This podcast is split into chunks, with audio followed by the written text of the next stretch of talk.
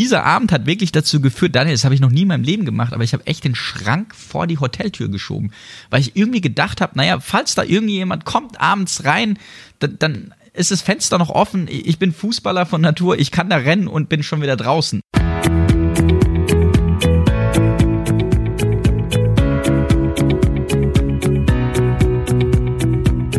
StudiCast, der Studentenpodcast von Studibuch mit Daniel Jakob. So, Bon Jovi in die Runde. Zweite Folge in dieser Staffel mit einem sehr beeindruckenden Gast, den ich schon ganz lange hier einladen wollte. Jetzt hat's endlich geklappt. Orçun Dursun ist bei uns heute zu Gast. Ein Mann, der in seinen ersten 30 Lebensjahren schon fast die halbe Welt gesehen hat. Und äh, der größte Treiber für seine Entdeckungslust war Angst. Davon ist er aber mittlerweile komplett frei. Er lernt neue Orte kennen, fremde Kulturen und hat für uns alle einen ganz wichtigen Tipp. Einfach mal öfter Ja sagen. Wie er das meint, erklärt uns Ort schon ganz ausführlich. Er verrät uns auch, an welchem Fleck auf dieser Erde er sich bislang am wohlsten gefühlt hat. Und äh, warum hat er eines Abends einen Schrank vor seine Zimmertür in einem Hotel in Tijuana geschoben? Was hat ihn eigentlich an einem kleinen Bergdorf in Indien so sehr beeindruckt, dass er eigentlich gar nicht mehr gehen wollte? Und warum ist genau jetzt die beste Zeit zum Reisen? Für so viele gute Geschichten haben wir auch gerne mal eine Folge in Überlänge produziert. Und äh, ich wünsche euch jetzt ganz viel Spaß damit.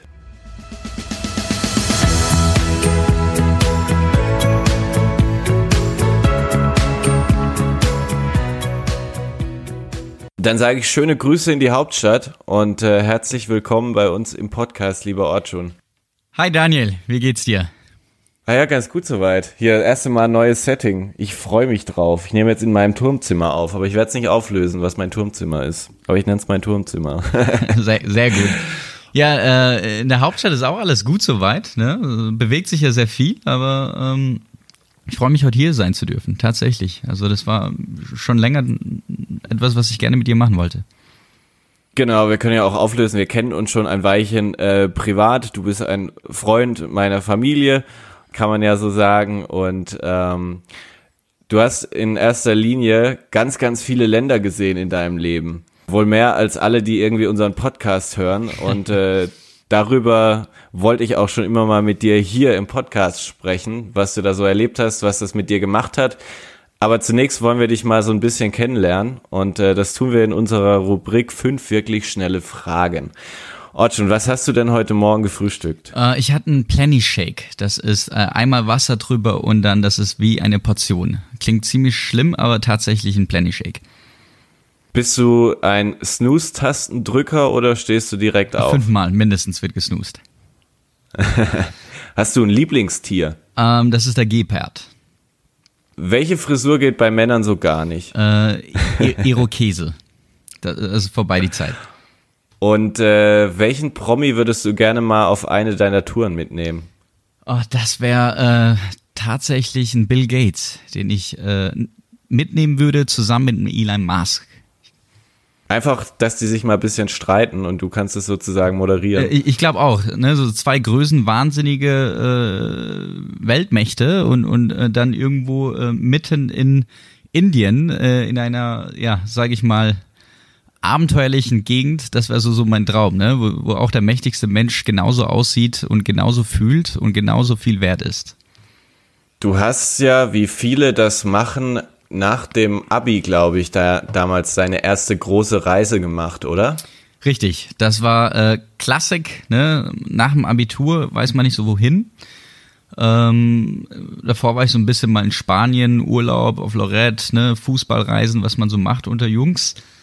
Oh, hast du auch von, äh, hast du auch eine von diesen, diesen Bustouren nach Lorette gemacht, wo man so 18 Stunden nach Lorette Richtig, ist richtig. Tatsächlich Rainbow oh, Tours damals, Gott, oh Gott. ne? Und ob du es glaubst oder nicht, in einer der Touren war ich Animateur. Das war, äh, das war noch meine unschuldige Zeit. Aber ähm, tatsächlich ging es nach dem Abitur, äh, wie für viele andere auch, ähm, nach Australien. Das ist so das erste Land, mit dem man, glaube ich, äh, gut beginnen kann. War Australien damals schon so ein Hype, wie das, wie das mittlerweile der Fall ist? Also war man da einer unter vielen Backpackern, Ja, kann man sagen. Ne? So, so, ähm, gibt ja nicht viele Leute, so 20 Millionen und man hatte so das Gefühl, man ist auf so einem großen Stück äh, Inselfläche und man begegnet die Leute tatsächlich. Ob man in der Ostküste beginnt, in Sydney hoch nach Cairns oder umgekehrt. Ähm, natürlich poolt sich das so, die ganzen Backpacker untereinander, die kennen sich irgendwann, auch die Hostels, das wird alles geteilt. Ähm, das war sehr deutschzentrisch schon damals, zu meinen Zeiten. Ja. Ich bin mir sicher, dass heute, glaube ich, Australien so oh, fa fast schon so ein zweiter Ballermann geworden ist. Wie viele Länder sind eigentlich seither genau dazugekommen? Ähm, Daniel, ich, ich kriege die Frage oft gestellt, ich weiß es gar nicht mal. Es ist so, so schwierig, ne? Kommt drauf an, Inselstaat, ja, nein. Ähm, gewisse Länder sind irgendwie doch Doppelland und nicht. Ähm, ich vermute mal, ähm, oder gute Antwort ist, das gar nicht auf dem Schirm zu haben, äh, sondern es gibt, glaube ich, 198 und, und äh, idealerweise nimmt man sie alle mit. Aber ähm, ich, ich bin da in, im guten oberen zweistelligen Bereich.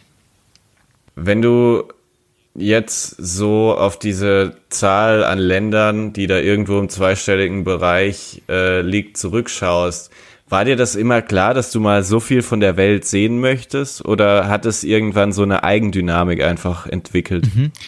Äh, überhaupt nicht. Ich, ich, hätte das nie gedacht, ja. Und, und es ist auch so, es ist schwierig nach so vielen Jahren und, und man, man bewegt sich, man verändert sich dann irgendwie ne, am Rad der Zeit zurückzutreten und zu sagen, na, was hat mich denn damals bewegt? Ich, ich komme ja eigentlich aus einer großen türkischen Gastfamilie. Das kennt man gar nicht bei uns. Ne? Wenn man damals gesagt hat, oh, ich gehe auf eine große Reise, Rucksackreise, die Leute haben dich irgendwie schief angeguckt und haben gesagt, ja, bist du jetzt auch einer von den Hippies? Das werde ich nie vergessen. Das war wirklich so der, der kleine Kreis aus Sinsheim, aus dem Rhein-Neckar-Kreis. Ähm, das, das ist nicht, nicht eine Geflogenheit. Ja kann jetzt sagen, ist das Glück, ja, ist das Neugier, das man mit sich bringt? Kommt das irgendwann mit dem Abi, eine gewisse, ein gewisses Intellekt, ja, eine gewisse Erfahrungsweite? Mm, um ganz ehrlich zu sein, Daniel, ich glaube, das ist so ein bisschen auch das größte Geheimnis. Das war bei mir eigentlich meistens aus der Angst getrieben. Ich habe mich immer sehr früh gefragt, naja, äh, Zeit ist ziemlich limitiert in dieser Welt. Ähm, wir werden wahrscheinlich alle auch irgendwie einen guten abtreten. Und das hat mir große Angst gemacht. Ich bin so als Kind damals zu meiner Mutter und gesagt, naja, wieso soll ich das Bett machen, wenn ich mich abends eh wieder reinlege? Meine Mutter hat mich immer so schief angeguckt und gesagt, was stimmt mit dem nicht? Und das kann man natürlich sehr weit spinnen. Und, und das war dann für mich so irgendwann auch die Motivation zu sagen, ähm, das Leben ist so kurz, wir werden irgendwann alle tatsächlich sterben. Das müssen wir tatsächlich einfach mal innehalten. Und diese Angst vom Tod war für mich tatsächlich Ratgeber. Zu sagen, naja, dann muss ich das meiste machen aus dieser Welt und bin so zu meiner allerersten Reise aufgebrochen, die dann eigentlich dazu geführt hat, dass ich eigentlich unendlich weiter gereist bin und, und glaube heute immer noch in der Definition, das Leben ist eine ganze große Reise. Das heißt, dieser Antrieb hat sich auch über die Jahre jetzt nicht äh, verändert. Also du würdest sagen, das, was du dann damals schon erkannt hast, das ist bis heute irgendwo dann gleich geblieben? Absolut, wenn nicht verstärkt. Ne? Also meistens ähm, also, naja, viele glauben, man geht so, man bricht einmal auf eine große Reise auf, kommt zurück und, und, und ist wieder zu, zurück in seinem Hamsterrad, in seiner Routine, in seinem eigenen Ökosystem. Ich glaube, nach der ersten großen Reise, wenn man merkt, was da draußen alles schwirrt, schwebt, welche Kulturen, Sprachen, Menschen, Erfahrungen, Essen, Stilrichtung, Musik, egal in welcher Hinrichtung, ähm, verstärkt sich das irgendwann. Und bei mir war das so nach der allerersten großen Reise nach Australien. Ich kam zurück und ich, ich war sehr melancholisch. Ich habe mir so die Straßen angeschaut und gesagt, naja, hier ist immer noch derselbe Pizzabäcker, der grüßt mich auch wieder. Hier habe ich mal gearbeitet. Ne? Irgendwie äh, ist die ein, eine Straße immer noch, sind da zwei Dönerläden. Ja? Vielleicht mal ein bisschen neuer oder ein alter noch dazu. Ähm, das war so ein bisschen für mich auf der einen Seite ein sicherer Hafen. Ich kann immer wieder zurück. Ja, Sachen sind da, Sachen bestehen und das ist auch gut so. Und auf der anderen Seite war das die größte Motivation, erst recht aufzubrechen. Und nach so einer Reise unterschätzt man eigentlich, wie viele Persönlichkeiten man begegnet. Und ähm, meine erste Reise in Australien, ich hatte drei beste Freunde, die waren aus England, heut, heute immer noch eines meiner besten Freunde. Und das hat dazu geführt, dass man natürlich erstmal nach der großen Reise die Freunde wieder ähm, besuchen gehe. Dann heißt dann so, hey, whenever you are in Thailand, let me know, I'm gonna come to your place und, und, und. Und auf der anderen Seite habe ich dann natürlich gesagt, hey, wenn ihr mal in Deutschland seid, in Sinsheim, in Heidelberg, zeige ich euch meine Oase. Und das führt zu so einem Kegeleffekt und das führt dazu, dass wir eigentlich das machen, was, was genauso alle Rucksackreisenden in sich haben, äh, verschiedene Städte, Länder sich anzuschauen und, und äh, nach weitem zu lechzen. Ja? Und, und man kann sagen, dass über die Jahre das sich natürlich sehr äh, verstärkt hat und auch andere Züge eingenommen hat. Kann ich gerne ein bisschen natürlich näher eingehen. Jetzt haben wir aber dieses Jahr alle irgendwie unser Reiseverhalten anpassen müssen. Wie macht so jemand wie du in diesem Jahr Urlaub? Meiner Meinung nach ist das eigentlich die beste Zeit, jetzt erst recht zu reisen. Es hat sich nur ein bisschen was verändert. Ja? Das klassische Tickbox-Reisen gibt's wahrscheinlich nicht mehr. Ne? Ich gehe mal nach Australien, schaue mir die Sydney Opera, dann, dann irgendwie die Brücke, dann gehe ich dann irgendwie mal nach San Francisco und, und, und schaue mir die wichtigen Sachen an. Ich glaube, mit, mit Covid haben viele jetzt weitaus ein größeres Interesse, eigentlich sich in einem Ökosystem einzunehmen. Und ich bin da natürlich absolut der Meinung, dass man jetzt nicht irgendwie verkehren sollte und in alle Länder reisen und durch und, und mit, mit, mit einer gewissen Fluktuation und von einer Stadt in die andere ringt. Aber es gibt jetzt natürlich auch die Möglichkeit zu sagen, wir haben noch nie wie zuvor so remote gearbeitet. Das heißt, sprich, wir arbeiten alle aus unseren digitalen Computern heraus und das Zweite ist, dass eigentlich auch jedes kleine Ökosystem, und ich sehe das auch immer, die Leute dazu bewegt zu sagen, ich kann hier leben und auch gleichzeitig hieraus arbeiten. Und ich war jetzt zum Beispiel einen Monat in Südafrika. Das ist dieselbe Zeitzone. Wir waren in Cape Town. Natürlich ist, sind wir jetzt nicht so kursiert, wie alle anderen davor wahrscheinlich gereist wären, mit Safari und Surfen und Beach und abends äh, Tummeln. Ähm, aber auf der anderen Seite bringt sage ich mal, die, diese Dynamik viel Zeit mit sich. Ne? Man, man lernt sich ein bisschen besser kennen. Man hat vielleicht weniger Menschen, mit denen man kursiert, aber dafür auf einer ganz tieferen Ebene und vielleicht auch nicht mehr so oberflächlich, weil das ist so ein bisschen das, was ich immer so beim Reisen sehe. Die Leute brechen auf, gehen in die erste Stadt, dann in die nächste, in das nächste Land. Zack, zack, zack, zack. Das ist so ein Tickbox-Traveling. Extrem ähm, anstrengend auch. Ist ein Fulltime-Job. Wohingegen jetzt mit, mit Covid hat sich vieles entschleunigt. Ja? Ob ich jetzt in Madeira auf einer Insel sitze und morgens tauchen gehe und äh, mittags äh, äh, irgendwie Bergsteigen und, und dann am nächsten Tag wieder arbeiten gehe und das vielleicht immer in einem selben Radius ähm, oder in Marrakesch oder in Porto, das sind so gerade die Hidden Champions, ne? die, die sich herauskristallisieren während Corona. Äh, das bringt viele Opportunitäten Aktivitäten mit, die man vorher, glaube ich, nicht hatte. Ja, die Leute haben gesagt, naja, wie soll ich denn reisen? Ich arbeite Fulltime, ich kriege 30 Tage, habe dann noch Weihnachten, muss hier und dies und ich habe ja nur zwei Wochen. Und äh, ich glaube, das kann man als gute Motivation sehen, vielleicht eine ganz andere Richtung des Reisens einzuschlagen. Ne? Das heißt, vielleicht auch mal viel eher an einem Ort ankommen, viel bewusster so einen Ort wahrnehmen. Gab es für dich einen Ort, an dem du genau das vielleicht gerne viel länger gemacht hättest, an dem du dich so richtig wohl gefühlt hast? Mhm, absolut. Das war äh, Hampi. Ich bin auch das, äh, das ist in Karnataka. Das ist ein, eine Felsenstadt in Indien. Die ist so magisch, mystisch und mit Kultur beladen, dass man so gewisse Orte eigentlich nur verstehen kann, wenn man sich da auch länger mit den Einheimischen unterhält, versteht, wie, äh, die, die, diese Felsenstadt in zwei zersplittet wird, wieso sozusagen dagegen gekämpft wird, noch den Kultur, das Kulturerbe irgendwie vorzuhalten, etc. etc. Und, und da war ich natürlich in meiner allerersten Reise erstmal da und habe gesagt, ey, yo, Instagram, cool, Hot Part und, und mir dann wahrscheinlich die coolste ayurvedische Massage eingeholt ähm, mit Einheimischen gehaust und natürlich die Backpacker kennengelernt, die auch zuvor alle mit ihren Tuk-Tuks und Motorbikes rumcruisen. Aber äh, auf, auf, lange Sicht ist das auch vergänglich. Ne? Und, und dann kommt eigentlich das Interessante, was wirklich Reisen sein sollte, was, was wirklich unser Bewusstsein weitaus stärker verändert, ist es auch zu sagen, jetzt verharre ich hier mal. Jetzt muss ich nicht jeden Tag Action haben. Jetzt kann ich einfach auch mal vielleicht mal drei, vier Mal zum selben, ins selbe Restaurant gehen und dieselben Gesprächspartner äh, mir mal einbeziehen. Und so baut sich eine gewisse Tiefe auf. So lernt man dann irgendwann eine Familie kennen, bei der man nicht vorher gedacht hätte, dass man da haust. Man, man könnte auf, auf neue Ideen irgendwie sich in Charities und Organisationen ähm, zu involvieren.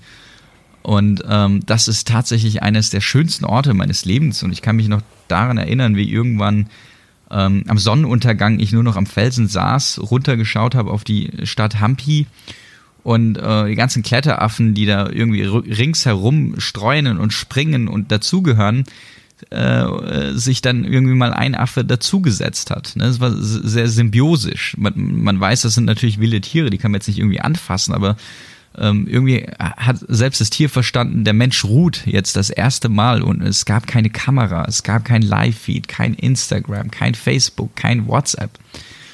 Und ähm, das war wahrscheinlich genau dieser magische Moment, den man dann erst hat, wenn man nochmal an so einen Ort geht, ähm, mit wenig, ähm, sage ich mal, Digital Nativeness. Du sprichst gerade auch über diese, diese ja, äh, Gespräche, diese Momente, die man auch mit anderen dann teilt. Viele, die reisen, die wünschen sich ja dann häufig dieses eine Gespräch, diesen einen Menschen, der einen irgendwie nachhaltig beeindruckt, der vielleicht auch dafür sorgt, dass man vieles, was so im Leben passiert, überdenkt. Hattest du das? Ähm, absolut. Ähm, man, man, hat das äh, ungewollt. Man, man, man, man sieht diese Sachen nicht vorher. Ja. Äh, natürlich gibt es immer verschiedene Menschen, die sich auf eine Reise verschiedenst organisieren. Ja, also ich habe mir immer äh, felsenfest äh, versprochen, dass ich meistens gar nicht sehen möchte, wohin ich hingehe äh, und schon gar nicht irgendwie vorher Bilder sehen möchte. Und, und schon gar nicht vorher genau irgendwie äh, diese Person platzieren möchte, ob das jetzt ein Schamane ist in einer äh, Ayahuasca-Zeremonie bis hin irgendwie eine Kakao-Zeremonie in Guatemala. Ähm, die, diese Sachen, die kommen ähm, irgendwann ähm, auf einer Reise von, sich, ja, und ähm, ich kann, also die Zentralamerika-Reise war für mich sehr imponierend. Ich musste die USA verlassen, ähm, ich hatte kein Visum mehr. Ich wollte da unbedingt in der Tech-Szene weiterleben. Ich wollte zum Startup-Hype gehören und habe dann irgendwann ähm, das Land über Mexiko verlassen und bin nach Belize und von Belize nach Guatemala. Und das kann ich mich noch gut daran erinnern. In dem Moment ähm, hat man erstmal einen Weg in seinem Leben eingeschlagen, der nicht so geplant war. Und dann schlägt man auch einen Weg in verschiedene Orte ein, die man vorher nicht erdacht hätte. Die, die kommen ähm, auf einen zu. Jetzt fragst du dich natürlich, na, was heißt das, die kommen auf einen zu? Ne? Ich, ich, ich bin da mit dem Rucksack, ich komme am Flughafen an und, und ich gehe doch dann wahrscheinlich auch in so ein Hotel, Hostel und Airbnb. Und wie, wie soll denn so, so, so ein Blindspot, nenne ich das einfach mal, ja? so, so eine Inspiration von sich kommen? Und das ist, ähm, ich, ich kann es immer wieder nur betonen, das geht einfach damit ein, dass man sagt, ich möchte nicht genau nach diesem Schema gehen, was mir von außen gezeigt wird, sondern ich laufe jetzt einfach mal in eine Stadt rein. Ich mache eine Interaktion von mir aus. Ich teile äh, meine Reiseerfahrung, die ich vorher hatte, meine Sprache. Ich versuche in, zu interagieren mit den Locals. Ich verständige mich. Und dann ist man unglaublich beeindruckt, was man, glaube ich, erst dann im Nachhinein sieht, wie viel Interesse eigentlich andere Menschen ähm, an anderen Menschen haben.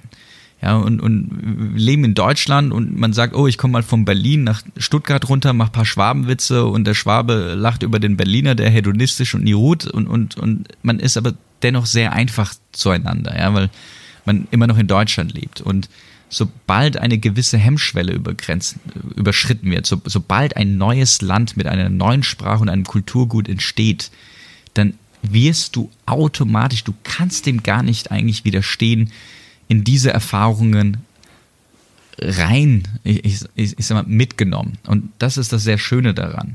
Für den einen wird die Erfahrung stärker ausfallen. Der eine wird wahrscheinlich neugieriger sein und sagt, hey, hier hat mich gerade jemand eingeladen, in Guatemala eigentlich zu sagen, ich soll da weg von dieser Hauptstadt, sondern eher eigentlich nach Atitlan und in diesem See hat er mich eigentlich eingeladen in eine Kommune. Da kann man jetzt vorher sagen, naja, das ist mir alles fremd, das ist alles wieder so Hippie-Charakter, das sind irgendwie wieder alles Systemaussteiger.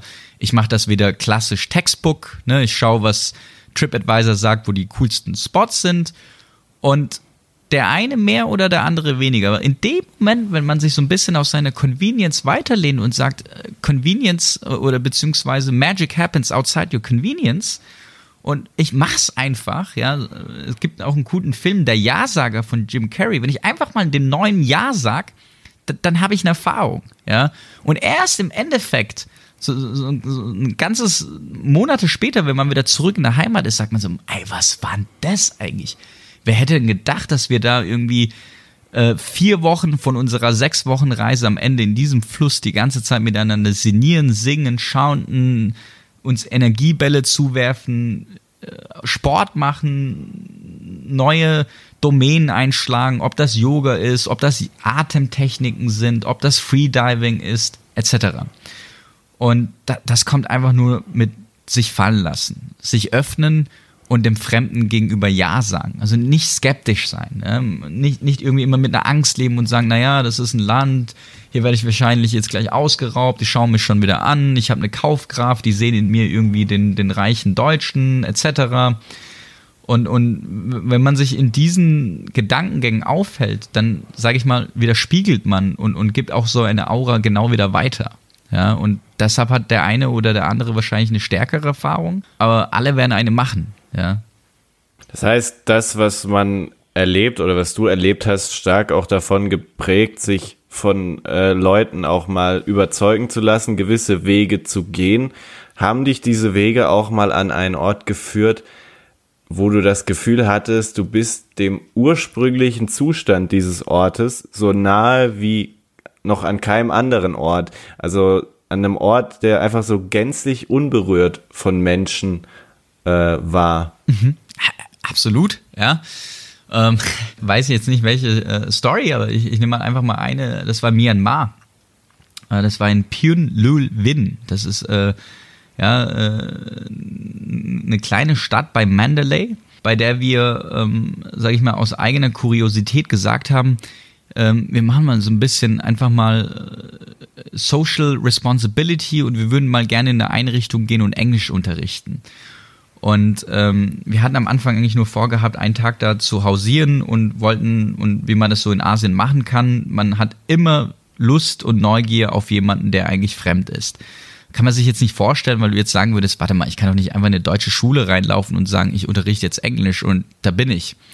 Ähm, tatsächlich geht das. Tatsächlich geht das an gewissen Orten, die natürlich irgendwo noch in, einer, in einem Entwicklungsstadium ist. Und wir haben da gelebt mit einheimischen Zuhausen, ja, mit, so, äh, mit Mönchskindern. Ähm, das war uns völlig was Neues. Ja. Wir mussten, na, natürlich wurden wir so ein bisschen bemuttert, ne? wir waren irgendwie so die, äh, sage ich mal, die, die Backpacker vom Westen, die natürlich eine Matratze brauchen und nicht auf einem harten Bambus irgendwie schlafen. Und ähm, im, im Laufe der Zeit haben wir uns da natürlich angepasst. Ja, wir, wir haben deren Fußball gespielt. Das ist eine ganz andere Art und Weise, Fußball zu spielen. Das ist ein Stück Leder irgendwie auf einem kleinen Band äh, irgendwie äh, als Kreis gemacht, äh, das eigentlich wehtut mit jedem Schuss, aber das hat dazugehört. Ja, wir haben ähm, irgendwie verstehen müssen, dass Gerichte ziemlich einfach waren. Es gab nicht viel mehr als Reis mit ein bisschen Erdnüssen und die Erdnusssoße. Und nach einer Woche, nachdem man auch so versucht, natürlich gewisse Prinzipien aus seinem Land mitzunehmen, ja, um zu sagen, naja, was bedeutet es zu üben, Vokabeln und, und die englische Sprache auszusprechen, haben wir dann irgendwie auch festgestellt, dass es vielleicht nicht unbedingt auch immer so einen Standard geben muss, wie bei uns, immer leistungsoptimiert, immer wieder ne, nach mehr zu lechzen, ähm, sondern vielleicht auch mal den Moment zu genießen, einfach mal wieder zu lachen. Ja, die Leute haben uns natürlich auch irgendwann angeguckt und gesagt, oh, wir sind so müde geworden und so. Wir, wir, wir haben noch nicht mal angefangen. Ja, wir, wir haben gerade 30 Minuten Unterricht gemacht, Jungs. Und das war ein Ort, der so unberührt war. Es gab keinerlei Marken. Die einzige Marke war, glaube ich, Colgate, wo wir uns heute noch gefragt haben, wie haben die das denn natürlich in den Zahnpasta-Markt da geschafft. Coca-Cola natürlich darf man auch nicht immer wegnehmen ähm, haben wir natürlich auch immer sehr viel darüber geredet, was es bedeutet, ne? Die, diese, dieser Einfluss von westlichen Marken. Die, die Leute auch natürlich in diesen Orten mögen das. Ja? Die Coca-Cola war eine Art Gastgeschenk. Und wir, wir natürlich mit unseren spirituellen und, und natürlich unseren, sage ich mal, Weitblick, indem wir sagen, naja, das ist purer Zucker, das ist jetzt nicht unbedingt das Beste, Jetzt haben wir zwei Möglichkeiten. Wir können sagen, naja, äh, wir nehmen das Geschenk nicht an und wir probieren jetzt irgendwie einen Gedanken gut einzupflanzen, der wahrscheinlich in welcher Definition das in der Welt man das auch sehen möchte, wahrscheinlich gesünder ist. Oder man lässt sich auf diese Kulturen ein. Und gewisse Kulturen, die haben suboptimale Ergebnisse. Sie sind vielleicht nicht in allen Ecken perfekt, aber die sind dann genau dafür da, um zu sagen, ähm, wie, viel, wie man eigentlich sein eigenes Leben und auch das andere schätzen kann. Aber gerade weil du das jetzt erwähnst, ist das auch so ein Moment, wo man dann einfach mal die Ungerechtigkeit äh, oder Ungleichverteiltheit gewisser Ressourcen auf diesem Planeten spürt, also wo man einfach mal auch das Gefühl hat, es ist doch irgendwie unerträglich, was Menschen da erleben müssen oder wie sie quasi, was Chancen angeht, einfach mit einem riesigen Rückstand uns gegenüber starten. Mhm, mh. Ja, äh, ich glaube, an, an so Orten wird man jeden Tag sentimental. Ne? Vor allem, ähm, wenn man gerade noch äh, ankommt und man hat natürlich noch Top-Notch iPhone in der Hand und noch eine Kamera und noch ein Tripod und, und eine gewisse Technik da, weil man sagt, man möchte sogenannte Stories aufnehmen. Man kann natürlich jetzt sagen und, und dran jammern und, und es hat uns immerhin schon mal, sage ich mal, motiviert zu sagen, wir machen Charity. Ja, wir nehmen jetzt irgendwie eine kleine Geld- und Sachspenden von unserem Netzwerk auf und schicken das direkt an diese Schule. Wir, wir haben ähm, auch da irgendwie eingestehen müssen, dass wir dankbar waren gewissen Technologien. Ne? Mit PayPal haben wir irgendwie 10 Euro von 50 Leuten zeitgleich eingesammelt von unserem Netzwerk und haben gesagt, jetzt kaufen wir mal hier dieser Schule irgendwie Landkarten, Europakarten, Asienkarten und, und gewisses Material auf der einen Seite weiß man, wenn ich jetzt diesen Ort verlasse, dann, dann war das so, so, so ne, da kam mal jemand und ging wieder. Und ähm, natürlich überlegen wir uns, was bedeutet für den einen Bildung. Ja, wir, wir kommen zurück und, und haben und wir reden von Myanmar. Ne? Also die Leute haben eine sehr, sehr niedere Bildung und, und für die meisten ist wahrscheinlich eine ganz einfache klassische Arbeit wie einfach mal Wasser und, und äh, auf der Straße zu verkaufen oder vielleicht, vielleicht ein bisschen in Agrar zu arbeiten, die Hauptexistenz. Und wir waren sehr bedrückt. Ja. Auf, auf der einen Seite hatten wir das Gefühl, dass wir weitaus mehr bedrückt waren als, als diese Kinder, als, als diese Kultur. Und das liegt natürlich auch daran, wenn du nicht weißt, was du hast oder was du verpasst und du lebst in jetzt, dann hat man auch weniger Sorgen. Und ich glaube, das ist genau dieser Punkt, den wir auch irgendwo realisiert haben, und gesagt haben, denen geht's gut. Wir sind eigentlich die Nimmersatz. Wir wollen immer mehr. Wir wollen wieder zurück nach Berlin. Wir wollen ein Startup gründen. Wir wollen nochmal ein weiteres Land reisen. Ja. Ähm, die, diese Menschen schaffen, sage ich mal, aus Geschichten anderer äh, sich einen guten Tag oder einen guten Abend mit, mit sehr viel Gelächter ähm, herzuproduzieren. Und das ist immer sehr erstaunlich, die Anzahl an, wenn, wenn ich die Anzahl an, an Lachen, die mir entgegenkommen, ähm, bewerten würde im Vergleich von der Anzahl der Gelächter, die ich, sage ich mal, in westlichen Ländern habe, dann ist das ein Riesenunterschied. Ähm, jetzt kann man sagen, mit, mit Social Media wird das alles immer schlimmer, weil die Leute haben Zugang, die sehen sogar, was, was sie verpassen, sie, sie werden beprieselt durch Newsfeeds etc. Also was Wahres dran, ja. Aber auch auf der anderen Seite müssen wir ehrlich sein, der unglaublich schnelle Grad der Technologisierung führt dazu, dass auch wirklich im fernsten Eck eines Landes ein Smartphone da ist. Auch the most poor and the most remote areas haben Zugang zu Tech. Das ist Infrastruktur, das ist Datenvolumen, also das ist, das ist Konnektivität. Ja? Ob das jetzt natürlich noch äh, nicht das neueste iPhone ist, sondern vielleicht wahrscheinlich gibt es einen Zweitmarkt, der sozusagen unsere äh, Endgeräte, die wir vorher schon mal irgendwie wieder entsorgt haben, dann wieder in diesen ähm, Märkten vermarktet, ähm, freut man sich dann doch immerhin zu sagen, naja, irgendwie wachsen wir alle. Das eine Land mehr als das andere wahrscheinlich und das ist auch die Realität, aber im Durchschnitt geht es uns allen ein bisschen besser. Und so würde ich das Ganze vielleicht noch kritisch mit reflektieren. Jetzt haben wir ganz viel über die Sonnenseiten dieses Erlebens, des Reisens gesprochen. Mich würde aber auch mal interessieren, hattest du auf einer Reise mal so richtig Angst? Ich erinnere mich dran, dass du mal lange in Mexiko unterwegs warst und das äh, eine schwierige Reise für dich war. Äh, ich, ich, ich weiß es jetzt nicht, aber gab es für dich irgendein Erlebnis, wo du auch mal dachtest, boah, jetzt wäre ich gerade lieber wieder daheim sozusagen? es, es gab unzählige Erfahrungen, unzählige Situationen, die man begegnet. Vieles, vieles wird erstmal von uns und noch nicht mal von den Einheimischen verstärkt. Man kommt natürlich in Mexiko an. Ich bin damals von San Diego nach Tijuana über tatsächlich ein riesen Drehkreuz über Land.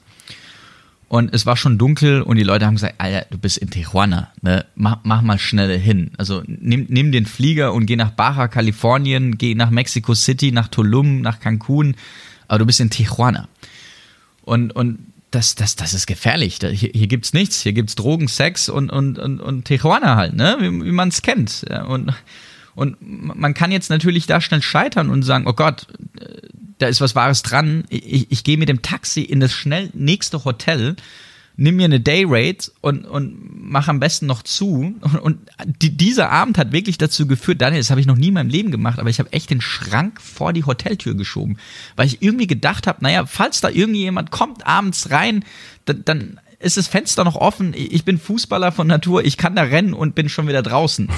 Und, und, und, und, naja, ich dachte, ne, ich check da ein, ohne Booking.com, ohne Tag und, und wahrscheinlich sagt doch irgendwann der Hotelier, hey, da ist hier einer, der ist gerade rein, ne, macht mal ein bisschen Tacheles und, und Ende Gelände.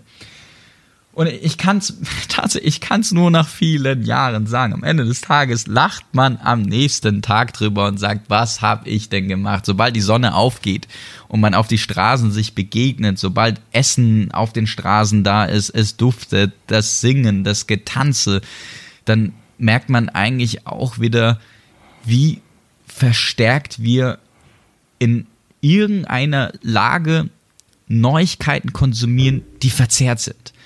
Und ob das jetzt aus Gerüchten von Menschen sind, ob das jetzt das Internet ist, ob das das Auswärtige Amt ist, ich, ich weiß nicht, was die Leute verleitet und ich gehöre dazu. Aber ich kann sagen, mit einer ganz, ganz, ganz, ganz großen Wahrscheinlichkeit, gibt es nicht irgendwie einen, einen Platz, einen Ort, bei dem man ankommt und, und es ist ein Kriegszustand. Ja? Ich, ich weiß nicht, was die Leute denken. Die Leute denken so, oh, ich komme in Tijuana an, das Drehkreuz geht rum, der Taxi nimmt mich mit und sobald ich rauslaufe, dann wird schon geschossen. Hier ein Narcos, hier ein da ein Narcos und hier jemand, der mich abstechen will und hier paar Messerstecher und und man, man kann da sehr schnell in diese Spirale und in dieses negative Denken fallen. Und da muss man natürlich von vornherein einfach rational denken und sagen, hier leben Menschen, hier leben Studenten, hier leben Lehrer, Ärzte. Ähm, das, das ist ein Land wie jedes andere auch. Das hat natürlich gewisse Tücken und Kanten und natürlich gibt es eine gewisse Kriminalität, die höher ist. Und das kommt halt mit gewissen ähm, Erfahrungen, die man auch natürlich nach dem ersten Reisen, wenn man erstmal in Australien und in den einfachen Ländern war, auch irgendwo dann so ein bisschen mit anpasst. Ne? So, ich, ich gebe dir jetzt ein Beispiel, wenn du in Acapulco bist und du bist in Mexiko, du meinst wirklich, du müsstest da so richtig in den Regionen, wo man eigentlich auch nicht gehen sollte, weil auch die Einheimischen sagen, dann kannst du immer noch rumlaufen durch die Straßen und irgendwie deine Hosen äh, wie nennt man das? Also sozusagen dein, also was in der Ho die Hosentaschen sozusagen nach außen knicken und sagen, ich hab nichts, ich bin da, ich, ich bin genau wie ihr. Die Leute lachen dich an und sagen, naja, guck mal, der ist so cool, der kommt mit, der kommt mit geknickten Hosentaschen, der hat nichts in der Hand, was sollen wir denn machen? Ja. Und, und wenn man kurz weg von diesem Denken ist, dann, dann hat man am Ende des Tages eigentlich wieder Supermenschen, Mitmenschen, man wird eingeladen, man isst gemeinsam, man tanzt gemeinsam, man geht Romanzen ein, man lernt Frauen kennen, man, man lernt Abenteuer kennen. Und, und wenn du mich jetzt fragst, aber irgendwann ist doch mal was passiert, ja, oder, oder hast du Glück, du bist ein Schwarzkopf, äh, ich habe einen türkischen Hintergrund, wird meistens dann immer so eingeordnet. Ja, ist was Wahres dran, ja, darf man auch sagen, ne? Aber es ist wirklich Common Sense. Es ist wirklich Common Sense. Also, was man nach außen widerspiegelt, das, das, das kriegt man auch zu. Und ähm, ich habe von vielen Geschichten gehört und ich möchte jetzt nicht mal jemand sagen und sagen, dass es mir widerfahren, um jetzt eine coole, interessante Geschichte rauszusprengen. Aber ja, ich, ich weiß, dass man irgendwann gesagt hat, nimmt doch lieber einen Private Shuttle und nicht den großen Fernbus. Und ich reise immer Fernbus, 16 Stunden. Und irgendwann äh, fährt der Bus irgendwie raus und auf einer Landstraße rollt irgendeiner einen Baumstamm. Ja, der rollt einfach einen Baumstamm entgegen und der Bus bremst. Und der Bus merkt, fühlt etwas, möchte wahrscheinlich Rückwärtsgang einlegen und auf der anderen Seite, hin, hinterm Bus, wird auch ein Baumstamm sozusagen angerollt. Dann wussten wir so, alles klar, jetzt geht's los, ja. Und äh, ich, ich weiß noch, wie die Erfahrung war. Die Leute kamen rein und äh, wirklich auf Spanisch, no te preocupes, por favor, colabran. Und man dachte so, okay, äh, äh, ich, ich glaube, ich sterbe jetzt. Jetzt ist vorbei, ja. Aber um zu sagen, wie unglaublich das andere Elemente eingenommen hat. Ich meine, die kamen, die sind da mit einem Beutel und jeder musste irgendwie gefühlt ein, zwei Euro abgeben. Ich habe dann sogar noch gesagt zu meinem ähm, Sitznachbar, weil er mir natürlich irgendwo auch die Angst angesehen hat, weil ich nicht ein Local bin.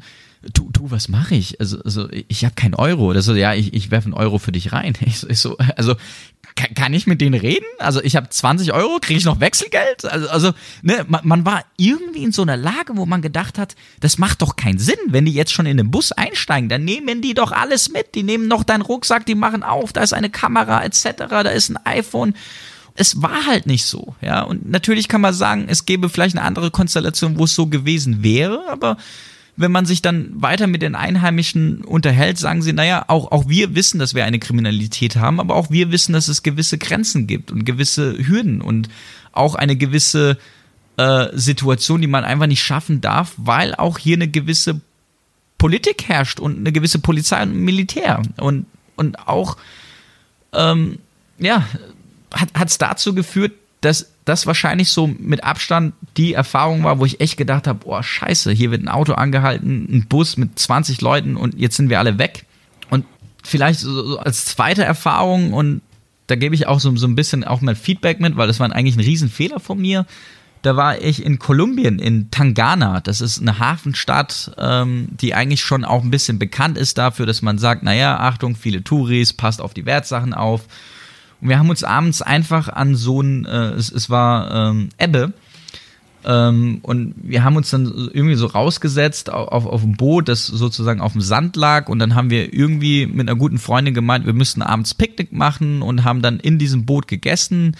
Und hinter uns war sehr viel äh, Gelächter, viel Musik, ganz viele Leute, die irgendwie miteinander Spaß haben. Und aus dem Nichts, aus dem Winkel kamen vier Leute kurz ins Boot rein, haben reingeguckt, kurz alles mitgenommen, was sie einfach schnell in die Hand nehmen durften und los ging's. Ja, klassischer Raub. Ja, und, und jetzt darf man natürlich sagen, ähm, das ist jetzt kein Raub, der irgendwie überfallen ist. Man wurde jetzt nicht niedergeschlagen, man hat jetzt auch kein, kein, kein Messer gegen die Schläfe bekommen.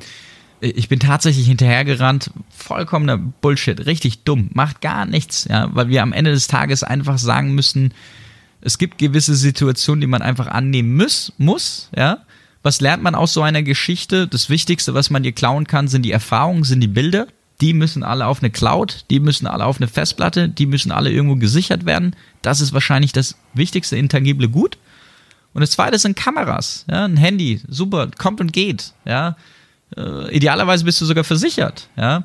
Aber um, um nochmal zu deiner Frage zurückzukommen, Sicherheitsbedenken und, und sollte man auch wirklich ähm, irgendwie alles ja, sich reinstürzen, äh, blauäugig und sagen, alles wird schon. Alles kommt wirklich mit, mit gewissen Common Sense. Ja. Ich, ich habe abends, weil die Grenze schon zu war, irgendwie von äh, Guatemala bin ich nach Salvador, hab, bin ich die Grenze passiert und habe dann auch gedacht, was mache ich denn? Nachts bin ich in der Grenze, mitten in der Grenze zwischen Guatemala und Salvador, ja. Und wollte nach Santa Ana eigentlich so, so ein Vulkangebirge so ein bisschen ähm, hiken. Und ähm, ich hatte ein bisschen Angst, weil ich auch gedacht habe, ich laufe nicht mehr weiter und ich laufe auch nicht zurück. Und ich war da an der Pforte und da sitzt jemand, der Kontrollen macht. Ja, die, die Autos fahren ein und aus. Und ich habe gesagt, du, es ist dunkel, kann ich einfach bei dir hier chillen? Ich setz mich einfach neben dich hin und warte, bis es wieder hell wird. Und der hat gelacht, er hat es verstanden und gesagt, natürlich.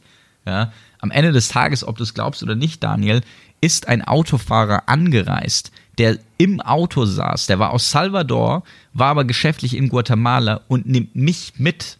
Der müsste ja mehr Angst vor mir haben und ich von ihm. Wir haben uns dann so ein bisschen kurz verständigt und dann haben wir uns ganz kurz so, du, darf ich mal deinen Facebook-Account sehen? Hier. Darf ich mal deinen Instagram-Account sehen? Hier. Und, und haben uns sozusagen eine gewisse emotionale Nähe so in zehn Minuten aufgebaut. Und so ist die Reise weitergegangen. Und das ist manchmal auch sehr schön, weil, ähm, ja, da, da habe ich dann auch eine coole Message davon und habe gesagt, naja, man kann so ein, so ein Instagram-Feed von den letzten sieben Jahren einfach nicht faken. Ja, wenn einer wirklich ein weltoffener Mensch ist, der viel reist und eine Familie auch irgendwo da immer mitnimmt und auch seine Freunde, das war für diesen Menschen sehr viel Sicherheit. Ja, und, und das Gleiche habe ich natürlich auch äh, irgendwo mitgenommen. Ja. Er hat gefacetimed mit seiner Frau, mit seinen Kindern, die haben hergewunken etc. Und da sind wir wieder beim Thema Common Sense. Macht Sinn, bei jemandem Fremden in der Grenze zwischen Guatemala und Salvador einzusteigen? Absolut nicht. Aber wenn du gewisse, sage ich mal, äh, Faktoren irgendwo mitgenommen hast und, und die für dich, sage ich mal, bewertet hast, dann ist, ist das Leben eine, äh, eine schöne Reise. Und dadurch ist wieder die beste Freundschaft entstanden. Also aus diesen Situationen, die uns eigentlich in ein unangenehmes Befinden bringen, kommen meistens die besten Erfahrungen heraus. Das, das, das werden viele wirklich so attestieren. Ich habe noch eine Frage zu Reisen und deinem beruflichen Werdegang. Äh, bevor ich die stelle, würde ich aber gerne noch auf unsere neue Kategorie kommen, die wir jetzt zu unserer neuen Staffel eingeführt haben. Mhm. Die nennt sich bitte ein Buch so ein bisschen der Tatsache geschuldet, dass wir bei Studibuch uns ja tagtäglich mit Büchern beschäftigen. Mhm. Ähm, hast du ein Buch, das dich nachhaltig geprägt hat, das du vielleicht mal auf Reisen oder so gerne mal zur Hand genommen hast, immer wieder zur Hand nimmst? Ähm, fällt dir da spontan was ein? Mhm denkst du natürlich noch, jetzt kommt's. Es redet da übers Reisen, über Spiritualität und kommt mit einem Business. Und jetzt kommt, kommt äh, oder, oder, oder das Café am Rande der Welt. Naja, tatsächlich vom selben Autor, vom John Strelecki, aber The Big Five for Life. Ja. Und, und das, das lege ich jeden ans Herz. Das lege ich auch heute meinen Managern ans Herz.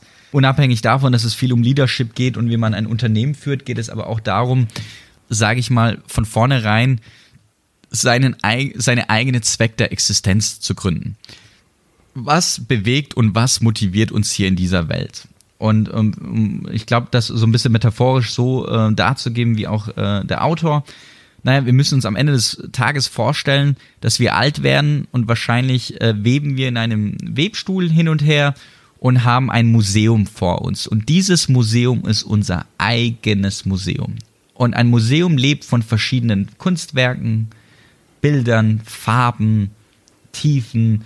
Und desto mehr Erfahrungen wir machen, desto mehr und stärker wird dieses Museum aussehen. Weil am Ende des Tages ist es, glaube ich, das Ziel eines jeden Museums, einen sehr schönen Unterhaltungswerk zu bieten. Rückblicke, Erfahrungen, Lernen, Kurven, Tiefschläge. Und da ähm, muss ich tatsächlich dieses Buch anlehnen, weil da ging es darum, dass wir sehr oft eigentlich einem Status annehmen wollen, dass wir selbst nicht sind. Und ich habe auch länger gebraucht. Ich bin von Metieren gesprungen. Ich komme von der Hauptschule, war Animateur, habe Finance studiert, einen Master gemacht, dachte, ich muss ins Investmentbanking gehen, war bei der größten amerikanischen Bank, bin wieder raus, bin in ein Startup. Und im Laufe der ganzen Reisen immer wieder, wenn man dieses Buch zu sich nimmt und sagt, naja, was ist meine Zweck der Existenz? Ja, wieso lebe ich? Und, und man, nimmt sich sozusagen fünf große Beispiele und mit einer Vision. Und die Vision zum Beispiel für mein Leben ist, ich möchte tatsächlich gelebt haben, um später zu sagen, dass ich das meiste aus meinem Leben gemacht habe. Ich bin sehr erfahrungsgetrieben. Ich bin jemand, der tatsächlich sagen würde, mir sind 100 Erfahrungen mehr wert wie eine einzige Erfahrung, aber die ich perfekt kann.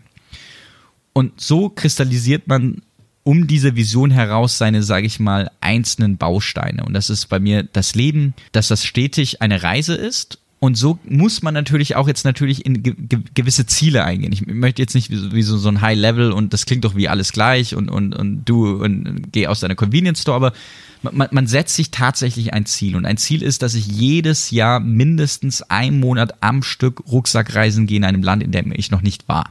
Zum Beispiel. Und das ist das Buch, was ich allen nahelege. Deine letzte Antwort, die war jetzt so perfekt, die hat quasi auch schon meine Frage so ein bisschen beantwortet. Und äh, da will ich eigentlich auch gar nicht mehr so viel draufsetzen, nur noch die Info, dass wer mehr von dir hören möchte, es bald tun kann. Du bist nämlich selber dran, gerade einen Podcast zu starten. Wie viel kannst du uns denn zum jetzigen Zeitpunkt schon darüber erzählen? Mhm. Tatsächlich plane ich das schon zu lange. Ja, und es ist schon auch wieder traurig, ähm, wieso ich damit eigentlich nie angefangen habe. Der Podcast heißt Kopfkultur mit Migration durch die Welt. Und in diesem Podcast möchte ich eigentlich auf sehr viele Fragen eingehen, die ich immer wieder auf meinen Reisen bekommen habe. Wie fängt man so eine Reise an? Wie, wie, wie bereite ich mich mental vor? Muss ich dazu reich geboren sein? Bullshit. Muss ich dazu mir viel angehäuft haben? Bullshit. Muss ich dazu irgendwie unbedingt auch einen festen Arbeitsplatz im Ausland haben, um anzufangen? Alles Bullshit. Das, das sind alles sogenannte ich nenne das mal Blocker, die uns davon hindern. Und in diesem Podcast möchte ich einfach die Leute dazu zu inspirieren, zu sagen, naja, wenn man einen klaren, gesunden Verstand hat, funktionierende Hände und Füße, dann ist jede, jegliches Reisen, jegliches Ziel eine Einstellungssache. Und mit der Reise beginnt das Ganze. Und ähm, ich habe lange überlegt, diesen Podcast beim Reisen zu machen, aber das ist ziemlich schwierig, ähm, weil viele Erkenntnisse eigentlich auch reflektiert erst nach Jahren kommen. Ich kann eigentlich zehn Jahre nach meinen ganzen Reisen, Aufenthalten sagen, wieso äh, es ziemlich wichtig ist, sein Leben von gewissen äh, Blickpunkten sich anzuschauen. Und, und wie, wieso habe ich damals eine Bank verlassen? Wieso ist das Reisen für mich gesünder, als irgendwie in der Bank mit einem großen, fetten Gehalt irgendwie zu leben? Und das sind so gewisse Fragen, die aufkommen, die relativ sehr philosophischer Natur angehaucht sind und natürlich auch die klassischen Tweets und Twigs und Tricks und Tipps, die man sich anhäuft. Ne? Wie reist man? Wieso nimmt man sich heute zum Beispiel zwei Single Flights? Wie kann man einen intelligenten Stopover einplanen? Wie kann ich denn eigentlich ohne Geld wirklich, wenn ich nichts mehr habe, noch eine Woche länger in einem Land mich aufhalten? Was sind Möglichkeiten? Wie kann ich remote arbeiten? Wie kann ich tatsächlich äh, meine Freunde mit auf meine Reise nehmen? Wie kann ich aus einem, wenn ich aus einer Reise zurückkomme in einem Loch, dieses Loch eigentlich immer wieder verkleinern? Ja? Ganz, ganz ein breites, sage ich mal, Spektrum an, an Content, das ich so ein bisschen mit, mit, mit lustigen äh, Anekdoten und Geschichten aus diesen ganzen Ländern äh, anreichen möchte. Mit, mit dem einzigen primären Ziel, eigentlich heute das zu beginnen. Heute eigentlich alle Leute auf eine ewige Reise zu schicken und zu sagen, Leute, ihr kommt alle zurück und es hört auch nicht auf, es geht dann auch weiter, aber der Weitblick und der Horizont, das ist wahrscheinlich für, für mich wie, wie meine Droge, ne? um später zu sagen, wow. Ich glaube, die Folge, die wir heute hier aufgenommen haben, die hat jedem Lust gemacht, auch mal in diesen Podcast reinzuhören. Am besten mal auf Instagram ab und an vorbeischauen bei dir, oder? Da wirst du das wahrscheinlich dann auch droppen, wenn da die erste Folge raus ist. Absolut. Und richtig, äh, ja. dein Profil verlinken wir auf jeden Fall auf unserer Seite. Und genau, dann bleibt mir nur noch zu sagen, vielen Dank, lieber Ortschun. Hat sehr viel Spaß gemacht. Gleichfalls. Haben grandios überzogen, aber für so grandios guten Content machen wir das sehr gerne. Ma Mache ich gerne. Und, und dann hoffe ich auch, dass spätestens nach diesem Podcast du auf jeden Fall dich mal nach Berlin begebst und dann machen wir hier äh, einige coole Touren äh, in guten Berliner Kreise und ähm, bin sehr, sehr dankbar und äh, vielen Dank. Und tatsächlich freue ich mich natürlich auch auf das Publikum von deiner Audience und bin gespannt auf äh, Fragen. Bitte fragt Leute, nur wenn ihr natürlich gute Fragen stellt, bin ich da auch noch motiviert weiterzumachen. Ich danke dir. Top. Alles klar, Daniel.